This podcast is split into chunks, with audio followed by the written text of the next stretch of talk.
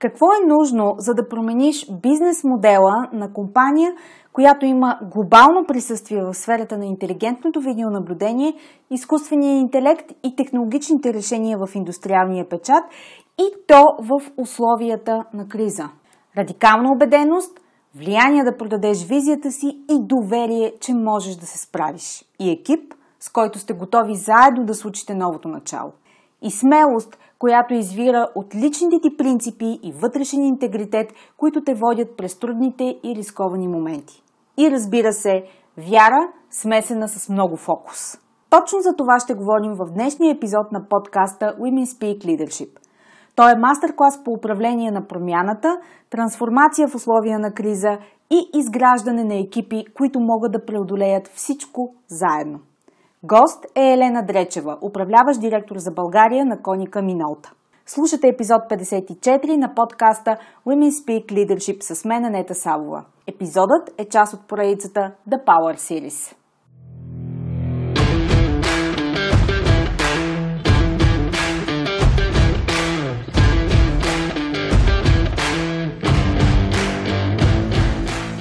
Добре дошли в Women Speak Leadership – подкастът посветен на жените лидери в корпоративния менеджмент и бизнеса.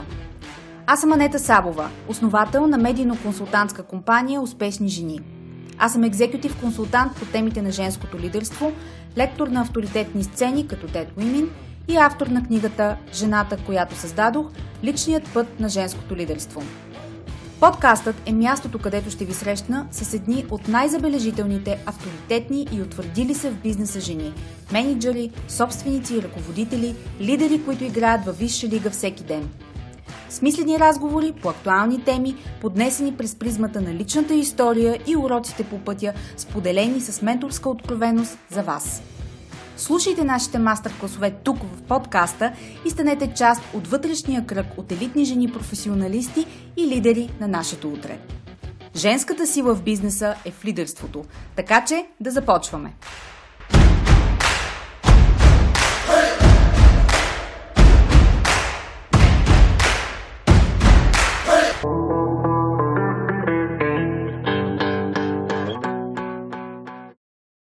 Здравейте в подкаста Women Speak Leadership, единственият български бизнес подкаст, посветен на женското лидерство и утвърждаването на деловите жени с авторитет и силно лидерско присъствие в компаниите и организациите, в които работят.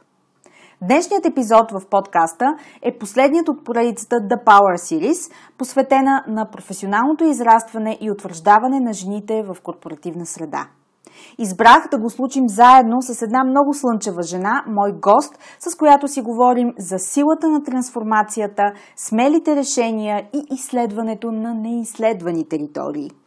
Елена Дречева е първият служител на българското дружество на японската компания Коника Минолта. Тя споделя как стартира през 2005 година само с договора за управление и какви са първите препятствия и цели, които си поставя на българския пазар, на който оперират други силни компании в техния бранш. Освен това, компанията е в период на трансформация, мащабна и сериозна – това не е компанията за фотоапарати и снимки, която помним, защото подразделението е продадено още през 2007 година. Така че пред Елена стои предизвикателството, което хората със собствен бизнес имаме. Да създадем нещо от нищо, на гола поляна, да изградиш компания, която диша и живее ценностите на майката в Япония, но също така е напълно интегрирана с българския пазар и неговите особености. Какво е най-важното за намиране на решение на това уравнение? Хората, екипът, желанието за работа, енергията на новото начало и устремът да принаредиш пазара. Елена го постига с 10 човека екип и след това го прави отново през 2009 година, когато насред кризата променя бизнес модела на компанията в България.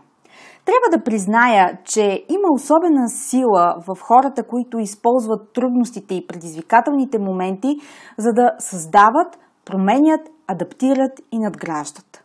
Именно такъв е моментът сега и както ще чуете с Елена си говорим за решенията, които взимаме в такива моменти и как те променят траекторията ни. Тя дава и конкретни насоки за процеса на трансформация и случването му, защото това е наистина процес с отделни елементи в него и рискове, които подлежат на управление.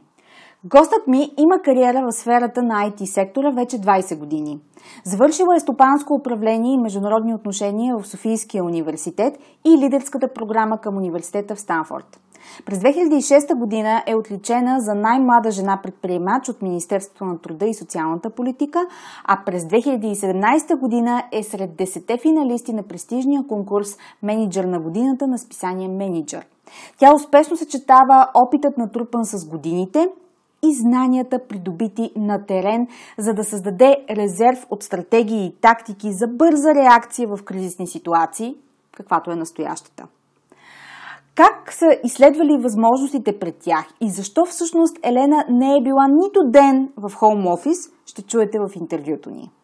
Говорим си и за онези другите уроци на кризите, личните, които способстват личната промяна и растеж.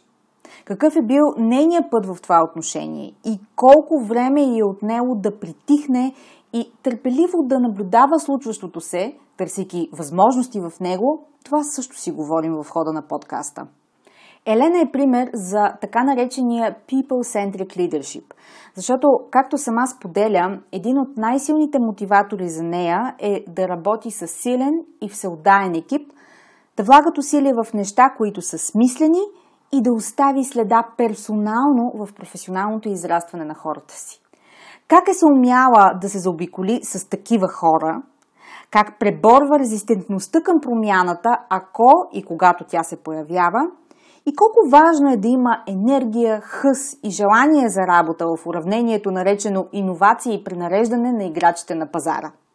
Говорим си и за смелите решения, личните, като да се ожениш само след три седмици и също така какво е да разучиш TikTok, до това да промениш бизнес модела в условията на криза и да растеш в условия на постоянна динамика.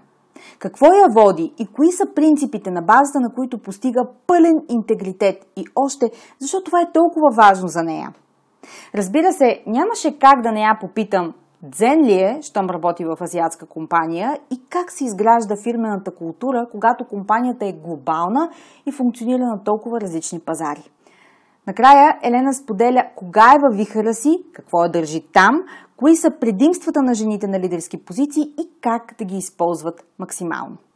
И преди да се впуснем в днешния мастер-клас, искам да ви кажа, че днешния епизод се спонсорира от моята програма Бранда Женско лидерство – това е единствената онлайн екзекутив програма, която е основоположен ресурс за жените в средния менеджмент на компаниите и организациите, като им помага да изградят силно лидерско присъствие и да се позиционират с влияние и авторитет за високи управленски позиции. Следващото издание на програмата предстои, така че ако темите в подкаста резонират с вас и бихте искали лично да работите в тази посока, абонирайте се за Leadership Notes и следете актуални новини, свързани с нея. Линк за абониране слагам в бележките към подкаста. И така, време е за мастер-клас по управление на промяната, трансформация в условия на криза и изграждане на екипи, които могат да преодолеят всичко заедно. Днес с Елена Дречева.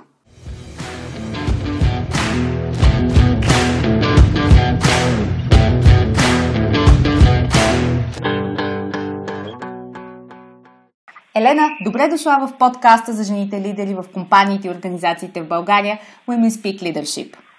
Здравей, Нека! Днешният епизод с теб ще обърнем фокус върху силата на трансформацията, смелите решения и изследването на неизследвани територии. Сигурно знаеш, че поредицата The Power Series в подкаста, в която всъщност ти си част, е посветена на професионалното израстване и най-вече представянето на жените в бизнеса с авторитет, сила и интегритет, като оставят позитивна следа не само в а, управлението на екипи, проекти, процеси, но и като цяло в фирмената култура и на пазара, в тяхната ниша или индустрия. И всъщност Импактът върху средата от присъствието на силни и влиятелни жени на ръководни позиции е много съществен, защото създава цялостен модел на промяна и постигане на холистични резултати и, честно казано, добруване за всички. Тази хубава българска дума. Да. А, също така в по-тесен смисъл се вижда, че жените не само ги бива като лидери, макар че не мисля, че вече някой успорва това въобще, а просто им харесва. А, и както и преди съм казала, да имаш а, амбиция, фокус, стремеж, се оказва всъщност много ключов микс от качества, за да вървиш напред. Как е при теб всъщност? Кои са тези лично твои мотиватори, които те движат напред? Ми първо благодаря за поканата ти да участвам в твоя подкаст. И а, личните ми мотиватори са... Аз съм такъв селф-драйвер човек, т.е. нямам нужда някой да ме кара да се самонадъхвам и така нататък. Имам си го това някакси по природа и не е нужно да го допълвам с нещо друго, но това, което много ме зарежда и ме мотивира още повече е с открити и честни хора, които са готови за нови предизвикателства. Да работя с такива хора е огромен мотиватор за мен и а, работата с тях ми дава много, много енергия и усещане, че върша нещо смислено и че оставам някаква следа след себе си. А, мотиватор ми е също така да видя как един човек а, е израствал професионално и аз имам някакво участие в това негово професионално израстване. И това са мотиваторите ми основно в работен план. А в личен имаш ли си нещо, което е а, лично за теб а, силата, която те движи напред? Мисля, че почти прозвуча да. като джедаите, нали? Но да кажем, да, да.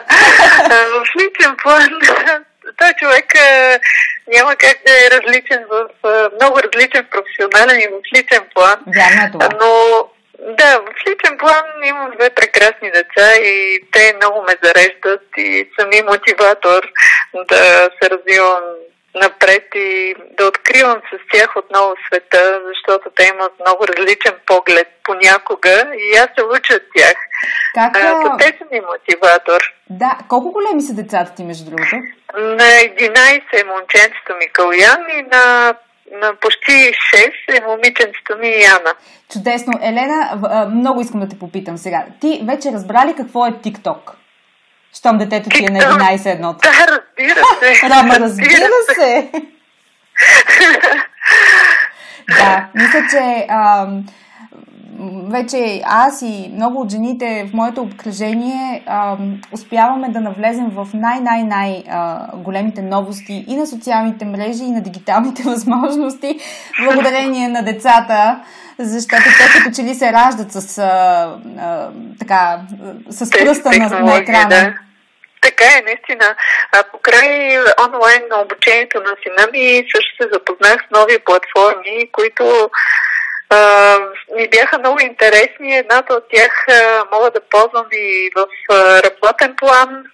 Ето. Така че това е имаше позитиви за родителите по време на това онлайн обучение. Сигурна съм.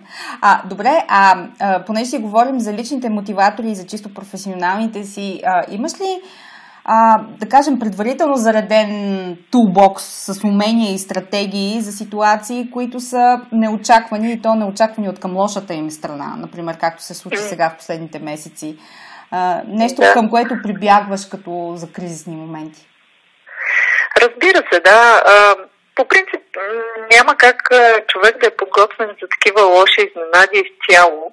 А, обаче аз съм управление, това исках да уча, това исках да работя и съответно този тулбокс се е трупал в годините на университетското ми образование, после в практиката, а, във всичките там курсове, които съм участвала и книги, които съм прочела. Така че тулбокс се формира и прибягвам до такива инструменти, когато ме посрещне някаква лоша ситуация. Най-малкото а, мога да се опра на някой от тях и да ги използвам поне в началото, когато е критична ситуацията, за да имам малко възможност и време да си направя а, по-стратегически план за действие.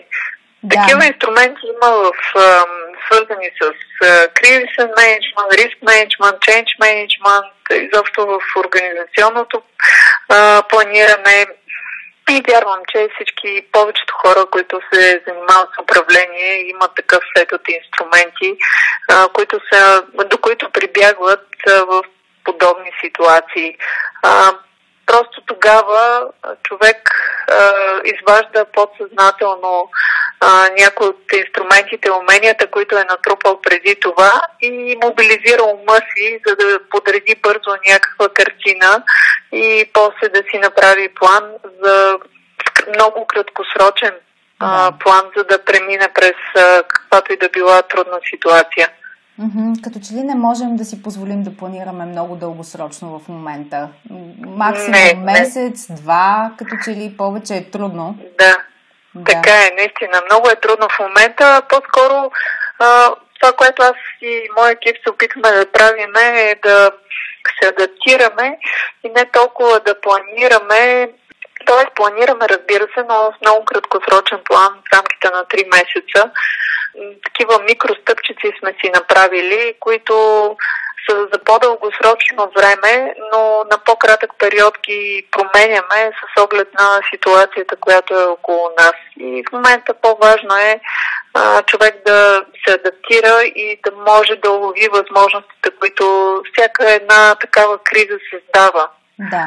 А, той звучи малко като слоган на една компания, имаше такъв рекламен слоган, че всяка криза е възможност, но аз в това искрено вярвам, защото и предишната криза от 2009 година за нас като организация бе възможност. Ние съзряхме, опозотворихме и тя ни донесе много. И сега се опитваме да намериме също нови възможности. А, след малко ще те разпитам точно за това, което сподели, че а, предишната криза всъщност е дала възможност за развитие на компанията. Само преди това искам да те попитам чисто за теб лично. Какво беше най-трансформиращо в последните два месеца, а, което така дойде в резултат на събитията, които най-не очаквахме и бяха тотално форс-мажор? Да. Ами, за мен лично трансформиращо бе да се науча да забавя малко скорост, защото обикновено аз я търся тази скорост, създавания. Пандемията ме принуди да се науча да се движа малко с по-бавни стъпки и да по-скоро ми даде възможност да обмислям повече решения, действия, стъпки. Някакси забави този процес и мене като натура, която постоянно бърза и иска всичко да се случи вчера, mm-hmm. ми, ме научи да, да има малко повече търпение. Mm-hmm. И смятам, че това е трансформиращото за мен самата. да, търпението и чакането на едно място, като че ли ни е трудно на всички. А, усети ли го като трудно, в смисъл да си принудена да заседнеш на едно място, да помислиш, както аз казвам, да седна и да помисля, или всъщност се наслади на този момент, в който имаш възможност да забавиш, да обмислиш от различни ъгли, да потърсиш възможности, тези white spaces, които а, да. една такава ситуация би дала? Ами в началото ми бе ако, много дискомфортно. Ако трябва да бъда искрена, в началото наистина бях извън зоната си на комфорт, това да не мога да се срещам с хора, да се случва нещо, да има движение, но след това някъде в втората половина на април се насладих наистина на възможността някои неща, които изискват повече мислене, повече оглеждане на детайли, да имам тази възможност да го направя на спокойствие и да се средоточа върху тях. Да. Защото това са отрязъци от времето, които ни се подаряват. Те са за кратко време. Сега отново да. динамиката е дори повече от преди пандемията, ми се струва на мен. Да, наваксваме. И, да, наваксваме наистина. И онзи отрязък от време а, наистина за мен беше много ценен и му се насладих истински.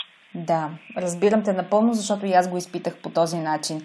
Нека сега да, да поговорим за компанията, която представляваш в България. Коника Минота е международна компания с офиси в много държави. Струва ми се, че брандът в съзнанието на повечето а, хора остава като че ли до ден днешен свързан предимно с едно от направленията, които всъщност вече ги няма или поне не са така застъпени. Нали, снимки, фотоапарати, консумативи, това, което познавахме през 90-те години. Затова много ми е любопитно и ти започна а, да разказваш, че през 2009, 2008 и 2009 година се случили а, промени. Много ми е любопитно в голяма компания, каквато е а, вашата, как се случва трансформацията? Въобще, драйверите какви са?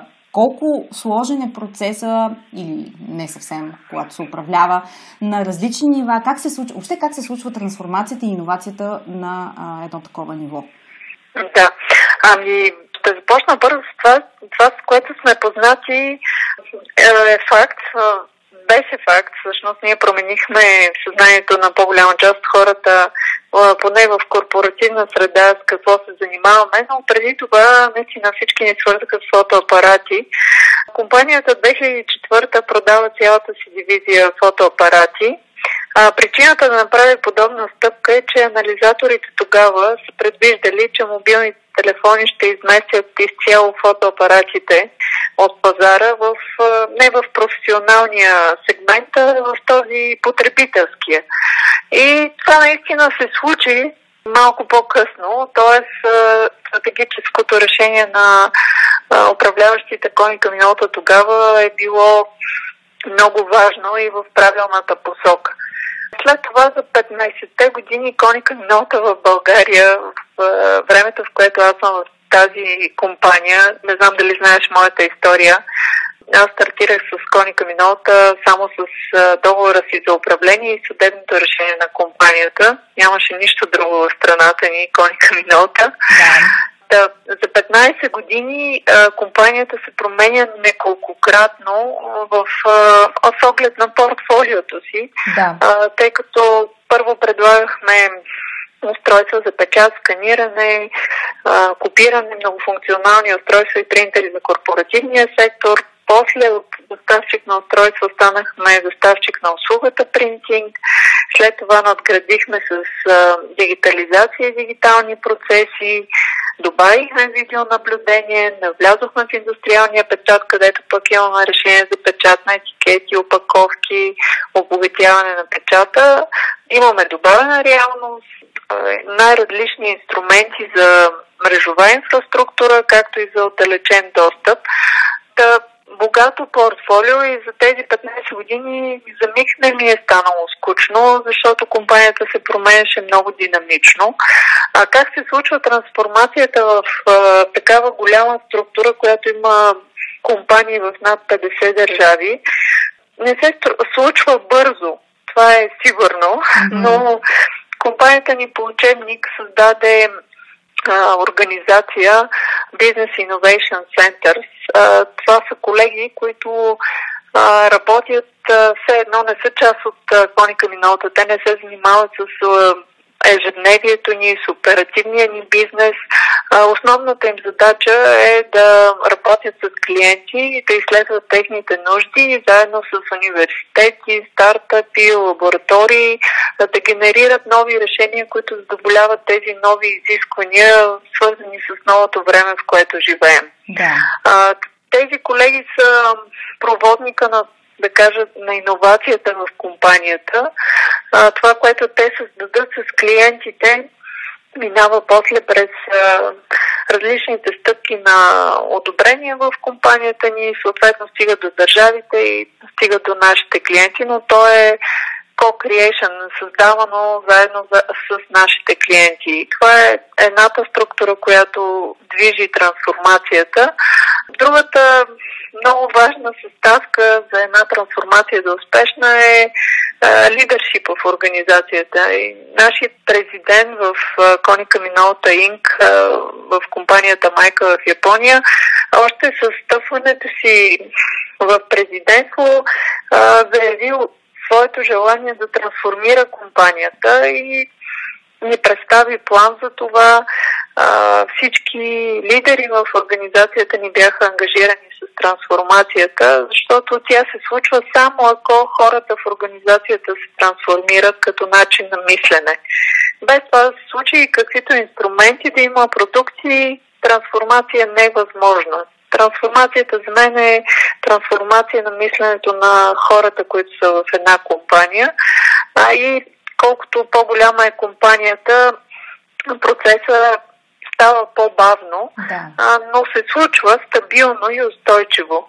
А срещали ли сте, това ми е много любопитно, защото обикновено, когато става въпрос за трансформация, дори когато тя е продукт на времето, на иновациите, обикновено има вътрешна резистентност. А, в екипите, в хората. Понякога е продукт на страха, понякога на незнанието, на, нали, на несигурността, какво идва. Как управляваше тази част от, от трансформацията през годините, защото казваш, че не е една и две? Така е. Ами, винаги с открит разговори, с ясна визия къде искаме да стигнем, какъв би бил пътя ни до там, но и с ангажиране на хората в екипа ми, всичко, което правим в нашата организация и на нашия пазар и без тяхното съдействие това нямаше как да се случи. Имам щастието да работя с прекрасни хора, наистина. Готови са винаги да приемат всяко ново начинание, предизвикателство с ентусиазъм и това на мен лично много ми помага, защото няма нужда да губя време да убеждавам. Да. Ако да се бориш сме се разбрали, да, ако сме се разбрали за нещо, че то е смислено, изглежда предизвикателно, но в същото време а, води до някаква иновация и полза и смислено за клиентите ни, тогава всички се ангажират и започваме да работим заедно а, по това нещо и съответно още от както стартирахме, така да наречем, нашата вътрешна трансформация последна в организацията ни, всички а, бяхме наясно и самостоятелно изтествахме всичко, което бихме предложили на нашите клиенти, променихме процесите си, структурата си отново, така че да сме преживяли всичко, което пред, да. предлагаме и на нашите клиенти. Да, както казвам аз, първо ние сме опитните си зайчета и после после тестваме да. пред нас а, доставяме по-добри резултати за клиентите си. Добре, а... Да, а и. Uh-huh, да. да, исках само да добавя, че а, за случай трансформация наистина има нужда от време. Тя не може да се случи м- за 3 месеца или за половин година, дори година, особено за голяма организация. И е важно да се осигури време. Естествено, трябва да има наличен и бюджет за тази трансформация, тя да бъде подкрепена, но най-важни си остават хората и тяхното мислене. Мисля, че много често стигаме до този извод в различен контекст, по различни въпроси. Накрая да заключаваме, най-важни остават хората. И аз като, пък и ти, нали, все пак сме родени във време, където нямаше VR и Artificial Intelligence, нали, а, да, да чуем а, в днешно време, когато все по-модерно е да, да чуваме другото и сили да ни говори, да чуем най-важното за хората за мен. А, искам да кажа, че изпитвам лек, лека наслада. Да, това е, това е моята лична кауза да, да, да продължа да вярвам, че най-важното са хората. Добре, искам да те питам нещо друго. А, понеже говори, казахме за президента на компанията, който е дошъл с визията, с дългосрочната стратегия за промяната, която ще случите и за адаптирането към, а, към новата реалност, към промените, които се случват през годините. А, любопитно ми е, тъй като все пак ли, японска компания в същото време е мултинационална, защото я има по целия свят. Много ми е интересно каква е фирмената култура и особено като си говорим за това, че има, а, промяната се случва, когато има нужда от време. В същото време винаги а, сме пресирани за а, сроковете и за постигането на резултати в, а, нали, в, в, рамки, в някакви рамки. Любопитно е каква е фирмената култура, има ли дзен в нея или въобще не и а, как, как се случват нещата, когато начало е азиатска компания? Ами, а, случват се последния начин. Японската култура е култура на честа и много се държи на основните ценности. Всяка една компания има ценности, а, но при нас те са от особено значение. А, японците са хора, които не, са, не се осланят на празни приказки. Те са хора на действието, не говорят много и съответно се опитват да направят съвършен продукт или услуга което не винаги е в наша полза, защото това се забавя във времето, но пък това, което създадат е качествено и а, може да се разчита на него. Дори има в компанията ни обучение как да работим с колеги японци. Самите колеги японци често избират а, а, кратки имена, които се различават от техните собствени, за да ни е лесно на нас, европейците, да ги запомним. А, така че този дзен елемент, за който ти говориш, го има. Той е в културата на компанията, усеща се, но всяко локално дружество, защото компанията във всеки пазар, на който оперира, има свое собствено дружество. А, компанията, това собствено дружество си има свой дух. И мисля, че разнообразието дружество създават едно богатство от а, а, различни хора с различни мисли. А, и тази синергия между компаниите всъщност е едно огромно богатство. Не знам дали отговорих на въпроса ти, но mm-hmm. такова е моето разбиране, такова ми е усещането за времето, в което съм в Коника Минота. И такава е културата ни, наистина. Ценности, малко елемента на японските колеги, които внасят а, в ежедневието ни и съответно спецификата на всяка държава и всяка националност, която пък а, добавя разнообразие и синергията между всичко това прави наистина една чудесна организация, в която човек може да се развива, да срещне различни хора. Всъщност, Много теб, възможности. Всъщност, теб какво, а, какво те задържа от времето, в когато а, положи основите на Коника Минота в България т.е. само с договор за управление и никой до теб, а, в, в България имам предвид, до ден днешен, а, като изключим разнообразието, динамиката, факта, че постоянно а, си в среда, която изисква овладяване на нови умения, какво всъщност е това, което те привлича и задържа? Ами, най-вече ме привлича моят екип тук, защото а, пак ще се повторя, че имам страхотен екип и тези хора ми дават а, сила и настроение да идвам всеки ден с удоволствие на работа. А, това е едно от основните неща, заради които съм в тази компания. И другото важно нещо е, че ти го каза, динамиката, технологична компания сме, технологиите се променят много динамично, това а, няма рутина богатството на това да работиш с наистина читави колеги е уникално. Да. Те са наистина нещото, което ме задържа тук толкова години. А, и пак да кажем, нали, хората, хората са най-важното нещо, защото а, те изграждат духа на всяка една компания. Наистина е така. Започнах с а, много малък екип първата година, но 2005 година стартирахме в България. За... Тогава имаше ДДС регистрация, изискваше се оборот от 50 хиляди. Докато установиме компанията, аз договора ми започва от 1 марта 2005 година, докато направим структура, докато си намеря първите хора в екипа ми, ДДС регистрация и първият внос всъщност се случи септември месец и от тогава, всъщност с екип от 5 човека, успяхме Коника Минота от а, производител на, по пазарен дял на пето място в България да направим за година и половина производител на първо място в единия сегмент, в който говорихме. И следващата 2007 година компанията стана производител номер едно в България специално в принтинг частта и до ден днешен си пазим първото място. И това са, се е случило с екип от а, десетина човека, а, които имаха страшно много енергия, желание и хъст за работа. Същите тези човека, им, тези хора им промениха статуквото на пазара, защото на пазара имаше компании други производители, дошли доста преди нас. Един от конкурентите ни беше от 65-та година в България, други от 95-та. Ние успяхме всъщност за две години и половина да променим статуквото и то с 6 хора. 10 човека са нищо. А, така че всичко вярвам най-искрено, колкото и да звучи клиширано, че хората са най-важни, най-важни каквото и да правиш.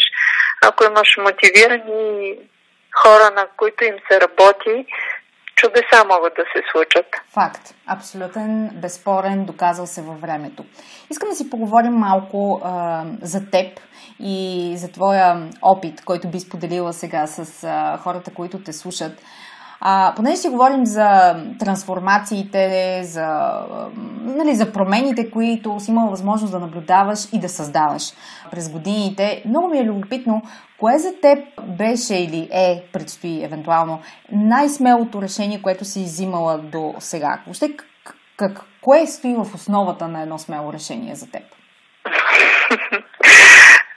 Бърза и мисъл бе да се пошегувам, че най-смелото ми е решение да се омъжа за човека, с който живеех три седмици и ми предложи да стана негова съпруга. Ами смело си е. ами да. И сега 11 години и нещо по-късно, мисля, че решението ми е било правилно все още. Но аз много не обичам да говоря за себе си и дали съм взела смели решения и самооценка си правя и съм много самокритична за това какви решения съм взела, какъв им е бил ефект, кои са били правилни и кои не. Е, хората, с които работя и които имат взаимоотношения с мен професионален план биха могли по-добре да кажат кои решения били, са били смели и кои не. Но според мен винаги водещия принцип е бил да има открита комуникация за решението, което съм взела, то да е с грижа за хората, с които работя и разбира се в интерес на шерхолдерите на компанията, за която работя. Това са принципи, от които винаги са ми отправна точка и оттам нататък решенията са свързани с тях и по тези критерии. Имали сме много предизвикателства. 2009 аз споменах, че имаше криза в България економическа. Тогава се възползвахме, като ние стартирахме на българския пазар с партньорска мрежа. 2009 промених стратегията и решихме да работиме и с да излезем директно на пазара, но това изискваше създаване на директна структура от търговци, от сервизни инженери в цялата страна, за да можем да обслужваме клиентите си с национално покритие. Слава Богу, нашата централа прие това предизвикателство, което си имаше и своята доза риск. Mm-hmm. Година на економическа криза да инвестираш в подобно начинание, но а, то всъщност ни осигури а, страшно много клиенти, присъствие на пазара, в комбинация с а, нова услуга, тъй като ние сме пионерите в България, които предложихме принтес сервис тогава, и все още сме водещи в това направление. Имахме драстична разлика с конкурентите, с които работихме тогава. След това решение е свързани с това да стартираме портфолио, в което нямаме никакво ноу-хау и компетенция, свързано с интелигентното видеонаблюдение, тъй като Коника миналата закупи една такава немска компания – ние в държавите имаме възможност да преценим дали да работим с съответното портфолио или не. А, ние решихме да изследваме този пазар, да видим потенциал му и да стартираме а, и в това направление. И също се оказа правилно решение дигитализацията, с която стартирахме доста отдавна и се сблъскахме с много стени в България, защото пазара все още мисля, че и дори към днешна дата не е толкова развит.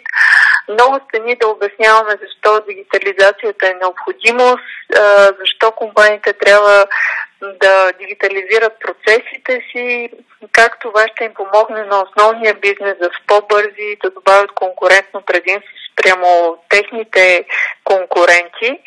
И ето, пандемията показва, че сме били в правилната посока. Сега компаниите да. знаят, че това е да. необходимост и и Няма че... нужда повече да обучаваме. И че трябва бързо, така, че това... бързичко да се настроят, защото вече това не е опция, е почти задължително за всеки бизнес. Да, да, точно така. А, така че решение аз а, винаги съм на заедно с хората си, винаги съм на първи ли, първа линия, за хората си бих направила всичко. А, така че не знам дали това е смелост или нещо друго, но това са ми водещите принципи, от тях се ръководя винаги. Да, както аз казвам, когато в действията си а, и в думите си се водиш от а, твоите вътрешни принципи, от личния си морален кодекс, се получава един цялостен интегритет в а, последователност във всяко едно действие, което води до сила. Усеща се от ответната страна като, като сила заради този вътрешен интегритет и последователност. Добре, да, тогава. Много добре го описа. Това да, е мотиватор нали? също. така се усеща. Това е на енергийно ниво, разбира се, никой няма да, да го обясня, за това го обяснявам, защото обикновено хората няма как да, да идентифицират какво се случва, но това се случва, защото а, в една плоскост лежат а, това начина по който разсъждаваш, начина по който се чувстваш, това, което казваш и това, което правиш. И когато всичко това е в една права, а, хората те следват, вярват, те осъществяват твоя, твоята, вашата визия и нещата се случват доста по, по-лесно и по-смислено. И по-приятно, и да. По-приятно. Да. И ти самия човек, когато действа така е по-уверен в собствените си възможности, няма никакви такива дистрактори, които да му отвличат вниманието, да аз какво казах, какво направих. Да. Да. Липсва раздвоението. Липсва раздвоението, което е много важно, защото в наши дни а, разсе, разсейващи фактори много от всички възможни страни. Добре. Да, така. Е. А понеже си говорим за смелите решения, кога се чувстваш в, така, както казваме, в стихията си? Нали? Най, най-мотивирана, просто можеш да, както също казваме, изринеш света. Да, ами най-мотивирана съм, когато знам, че екипа ми ще ме подкрепи. Та, това ми създава страшно много увереност, че мога да направя наистина страхотни неща заедно с тях. Стихията си съм, когато стартираме нещо ново и аз вярвам, че това ново има много смисъл. Тогава наистина съм в стихия, ставам в урия. А, имам страшно много енергия, бързо начертавам план, представям си пътя, как ще стигнем до съответното нещо. Това са нещата, които наистина са моето нещо и аз предпочитам да стартирам нови неща, да създаваме нещо ново, да виждам, ако това нещо е смислено и виждам ползите от него, тогава съм в стихията си. Ако екипа ми е с мен, но съм уверена и нямам никакви притеснения. И знам, че каквито и предизвикателства да се появят по пътя, ще се справим с тях. Да, защото сте заедно. А, тоест да разбирам, че ти си от хората, които новите начала не ги изтряскат, не ги не. обесърчават, а точно обратно. Вдъхновяват ме. Да. да, вдъхновяват ме и това понякога може би създава и дискомфорт на хора около мен, които пък са по-склонни да обмислят, да вникнат да. във всеки детайл, да анализират доста дълго, но такава съм и това новото ме, ме привлича и ме предизвиква. Да. А, всъщност аз, тъй като имам сходно отношение към, към новите начала и особено към новите начала, които а, се зараждат в условия на несигурност, криза или такива лични предизвикателства житейски, които ни се появяват, а, намирам ги за много креативен момент, в който а, успяваме да, да разсъждаваме по начин различен до, от начина по който сме разсъждавали до сега. Тоест, като че ли се отваря една нова перспектива и започваме да гледаме на нещата около нас, които са ни важни, по различен начин. Аз, например, в рамките на месец, месец и половина направих пълен ребранд на моя бранд – точно в условията на криза и понеже ти спомена по-рано, че си инвестирала, когато сте променили бизнес модела през 2009 година, аз направих същото, инвестирах точно във време, в което се очаква, че всъщност режеш от разходите, за да спестиш, защото да. не знаеш какво ще се случи. Това е момента, в който аз инвестирам, защото трябва да можем да гледаме а, отвъд тези месец, два, три, пет, защото кризи са се случвали и преди 5 и преди 10 години, да не кажа, че обикновено да, 10 години те ще има продължат да се случват. Точно така. Да, да. Света не е от вчера, така че трябва да можем да имаме този резилиенс и а, да гледаме напред. Да, и да запазим самообладание, че разбира се, в случай имахме пандемия, тя е опасна за здравето, но когато сме устойчиви, уверени в това, което можем, и видим новите възможности, защото всяка една такава ситуация се дава хиляди възможности. Много е важно просто да ги забележиш, да ги усетиш, да ги граднеш и да работиш по тях. А, без труд няма да стане. Това, което ти казваш, че за месец и половина си свършила адски много работа, тя съм сигурна, че ще, ще ти се отплати скоро. Да. Точно, вярвам, че това ще бъде точно така. Искам в края на нашия разговор да си поговорим за жените в менеджмента, за женското лидерство и въобще за, нали, за жените ръководители. Можеш ли да отсееш от всичко, което а, си натрупала като опит и като комуникация през годините, в какво се изразява а, силата на жените в а, менеджмента? В как... Добре, да задам въпроса по-простичко. В какво сме истински добри? Защото след това ще го питам и в какво не сме. да започнем така. С какво сме истински добри, много ни се отдава. Не, просто... Няма да, да си казваме слабите страни. Ами, казвам, а, моя, аз мисля, че ние сме добри в това, че имаме добър нюх а, и можем да усетим и заплаха, и възможност. А, имаме също така доста енергия за бързо действие. Егото ни сякаш не е толкова голямо и това ни дава възможност пък да се възползваме от най-различни ситуации и да вземем максимума от тях. Бързо някакси създаваме контакт с а, хората. Може би това е свързано и с майчинския ни инстинкт. По-състрадателни сме и по-емпатични. И това също има значение за отношенията, които създаваме с колегите, които работим, с партньорите си. Това са ни силни страни. Да, защото бизнесът в крайна сметка е въпрос на отношения, нали така? Между хора. Точно и така, то. да. Точно mm-hmm. така. Добре. А... Основно е въпрос на доверие, Точно на отношение така, и да. изграждане на доверие. Изграждане на доверие. Нещо, което преоткриваме всеки ден, а всъщност съществува откакто света ни съществува. Да. Добре, хайде сега. А, а какво би било добре да доразвием, защото ние го имаме, разбира се, но да доразвием, което би ни представило в много по-силна, много по-динамична светлина, може би? Ами... Предизвиквам те. Да, дораз... да предизвиквам. Това си е истинско предизвикателство, наистина. Ами, предполагам, че трябва повече да споделяме успехите си. А, нали? Говоря, да, защото говоря от личен опит.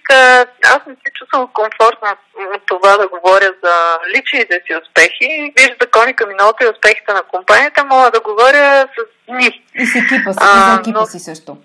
Да, за екипа ми също, наистина. Но трябва да се научим да споделяме успехите си, защото а, останалите хора също биха могли да видят нещо интересно, да се получат.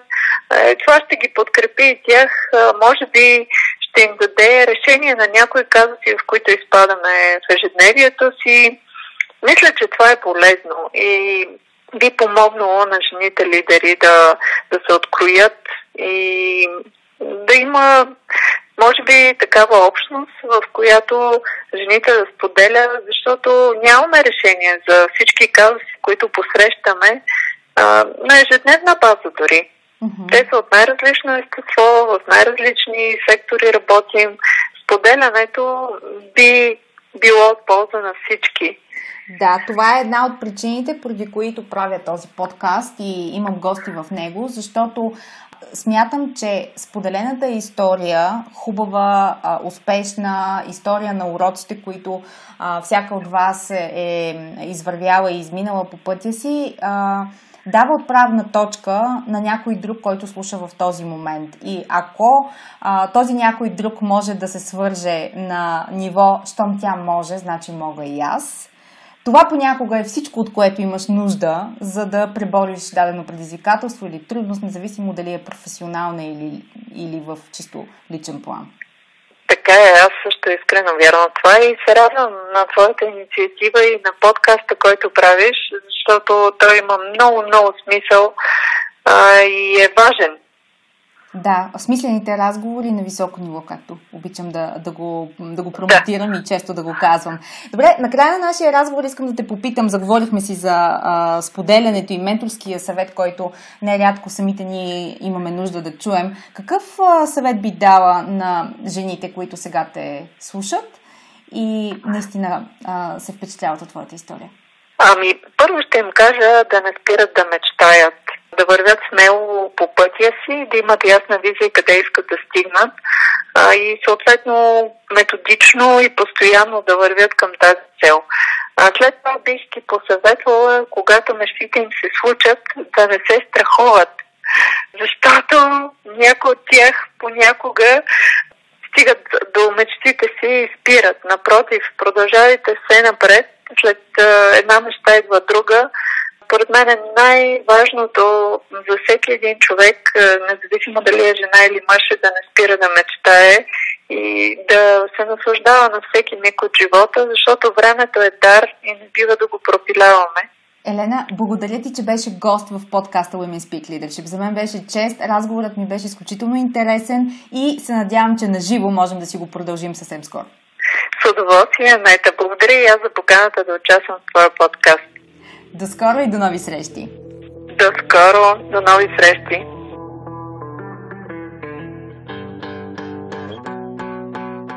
Благодаря ви, че бяхте част от днешния епизод. Подкастът Women Speak Leadership се продуцира и спонсорира от първата в България екзекутив онлайн програма Бранда Женско лидерство. Тя е основоположен ресурс за жените в средния менеджмент на компаниите и организациите, като им помага да изградят силно лидерско присъствие и да се позиционират с влияние и авторитет за високи управленски позиции. Повече за жените лидери на 21 век и как да се превърнете в една от тях, можете да разберете като се абонирате за регулярния нюзлетър Leadership Notes и следите личния ми профил в LinkedIn. До нови срещи!